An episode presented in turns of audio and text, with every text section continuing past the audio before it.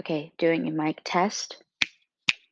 Sorry if my um, voice sounds very nasally. I think I'm coming down with a cold.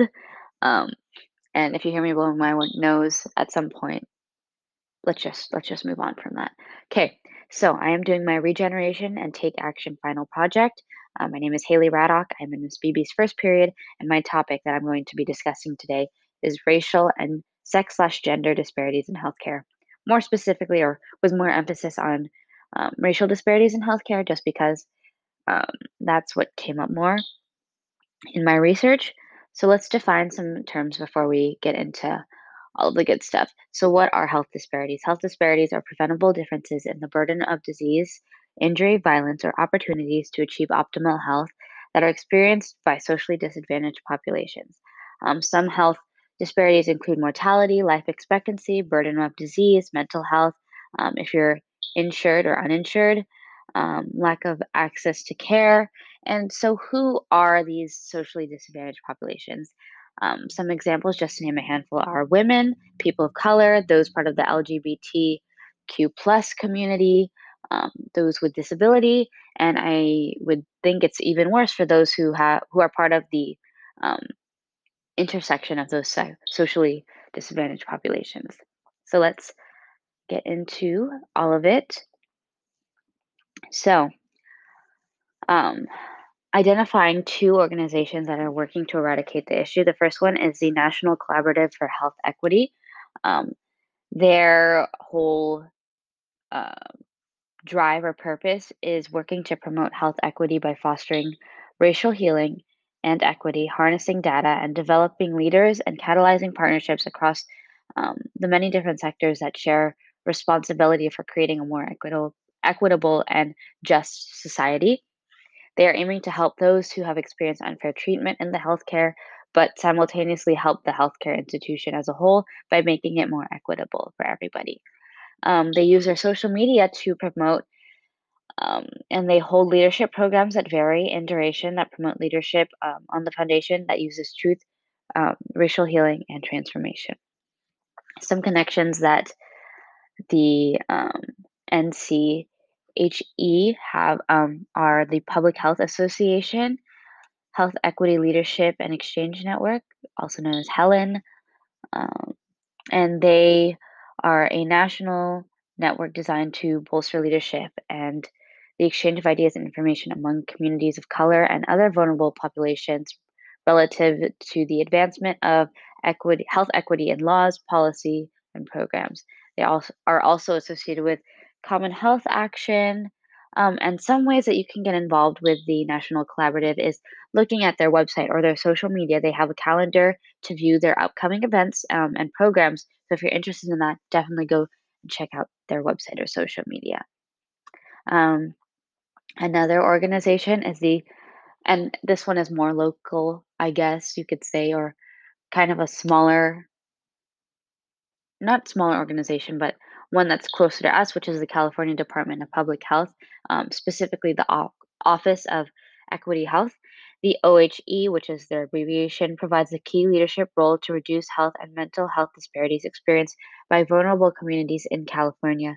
The office works with community based organizations and local government agencies to ensure that the community perspectives and input help to shape um, a health equity lens in policies um, in strategic plans, recommendations, and implementation activities. They're aiming to help vulnerable communities that um, include but are not limited to women, racial or ethnic groups, low income individuals and families, um, individuals who have been incarcerated or are incarcerated, individuals with disabilities, um, those with mental health conditions, children, youth, young adults, seniors, immigrants, refugees, um, individuals who are limited in their English, um, as well as the LGBTQ plus community, um, which is awesome and so great.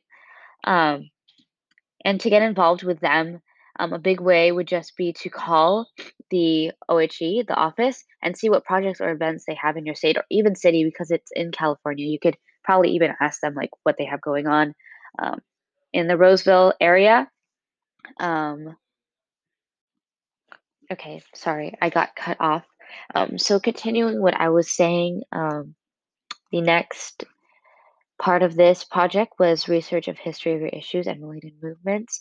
Um, so this chart was like on and off for me. There was like things that I could find, um, and then there was just things that I don't think applied to um, what my topic was. But some three ma- some major events. Um, in 2000, the Minority Health and Health Disparities Research and Education Act establishes the National Center of Minority Health and Health Disparities at the National Institutes of Health. Now, an institute, the National Institute on Minority and Disparity and Health Disparities mission is to lead um, in scientific research to improve minority health and reduce health disparities. Next, the Institute of Medicine, the IOM, performed an assessment on the differences in the kinds um, and quality of healthcare received by U.S. racial and ethnic minorities and non minorities. Um, the report found that disparities in healthcare exist and are associated with worse health outcomes. Healthcare disparities occur in the context of broader inequality there are many sources across health systems, providers, patients, and managers that contribute to disparities. Bias, stereotyping, prejudice, and clinical uncertainty contribute to disparities, and a small number of studies suggest that racial and ethnic minority patients are more likely to refuse treatment. Third event, in 2008, the US population was estimated um, at 304 million people, um, and Further breakdown of that, um, in 2008, approximately 33% or more than 100 million people identified themselves as belonging to a racial or ethnic minority population. 51% or uh, 154 million people were women.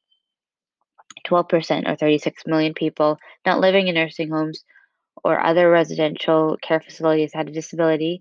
2008, an estimated 70.5 million people lived in rural areas, while roughly 233.5 million people lived in urban areas, and in 2002, an estimated 4% of the US population ages 18 to 44 identified themselves as gay, bisexual, or transgender. And obviously, as time has progressed, those um, numbers have skyrocketed.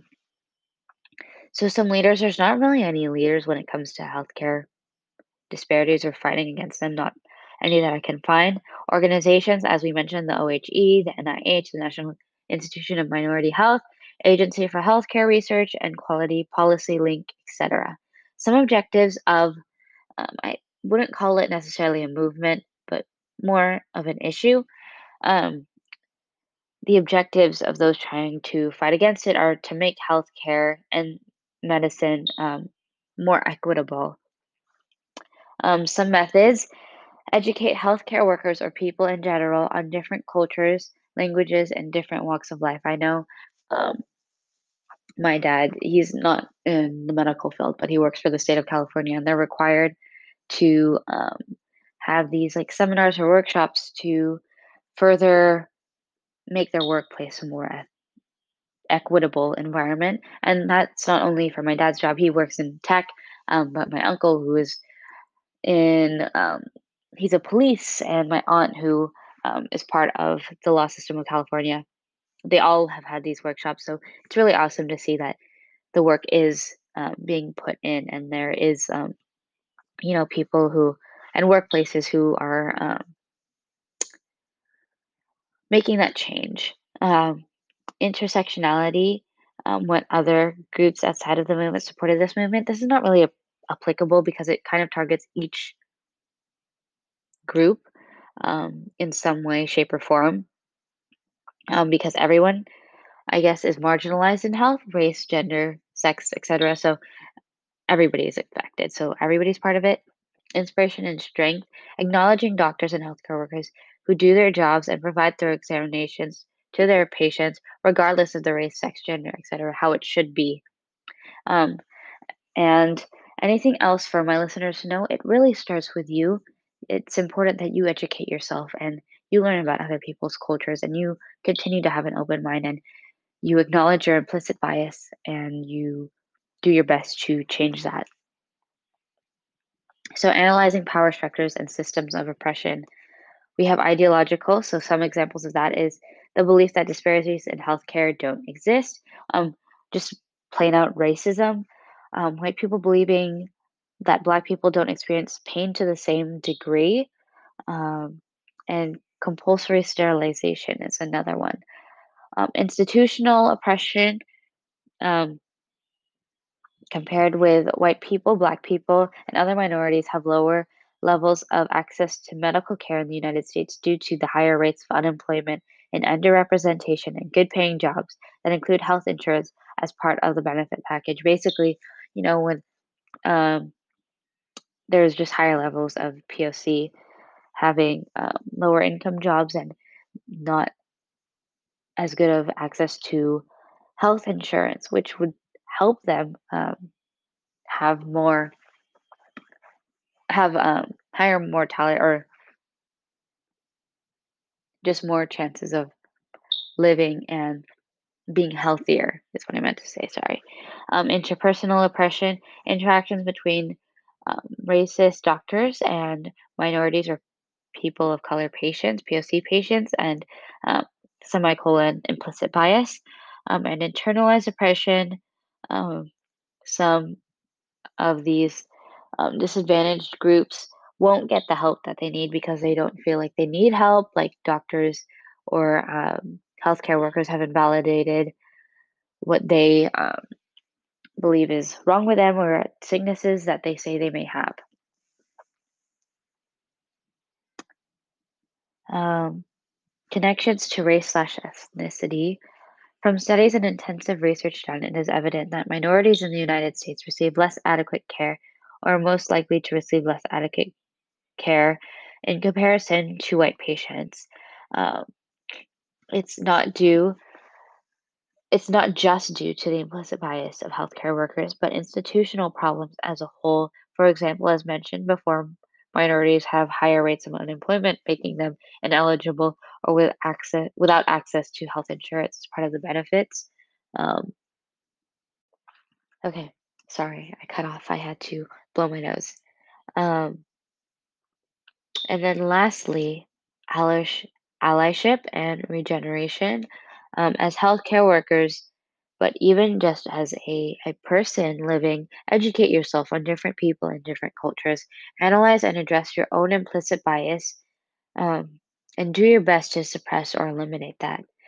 Secondly, speak your voice. If you feel you are being treated differently in a healthcare setting, or you see um, a loved one, or just even anybody that you see um, being treated differently because of their race, sex, gender, religion, etc., speak up.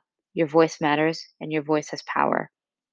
Lastly, one thing that should be celebrated is the amount of POC and minorities that are entering the healthcare rate. And as of 2020, the number of medical school applicants was almost an even 50 50 split between male and female applicants. It is also proper to mention there are now training classes and informational classes that provide to healthcare workers in order to educate and promote equity in the medical field and overall a better healthcare provider and overall be um, a better healthcare provider for all patients coming from all walks of life. Um, so hopefully you got some good information out of this and you you use your voice and you you make change because I think with everything with all the bad that's going on in the world right now, people need it, especially in the healthcare field where where people come to healthcare providers at their most vulnerable times. Um, it's important that it's an equitable and non-judgmental and accepting place. Thank you.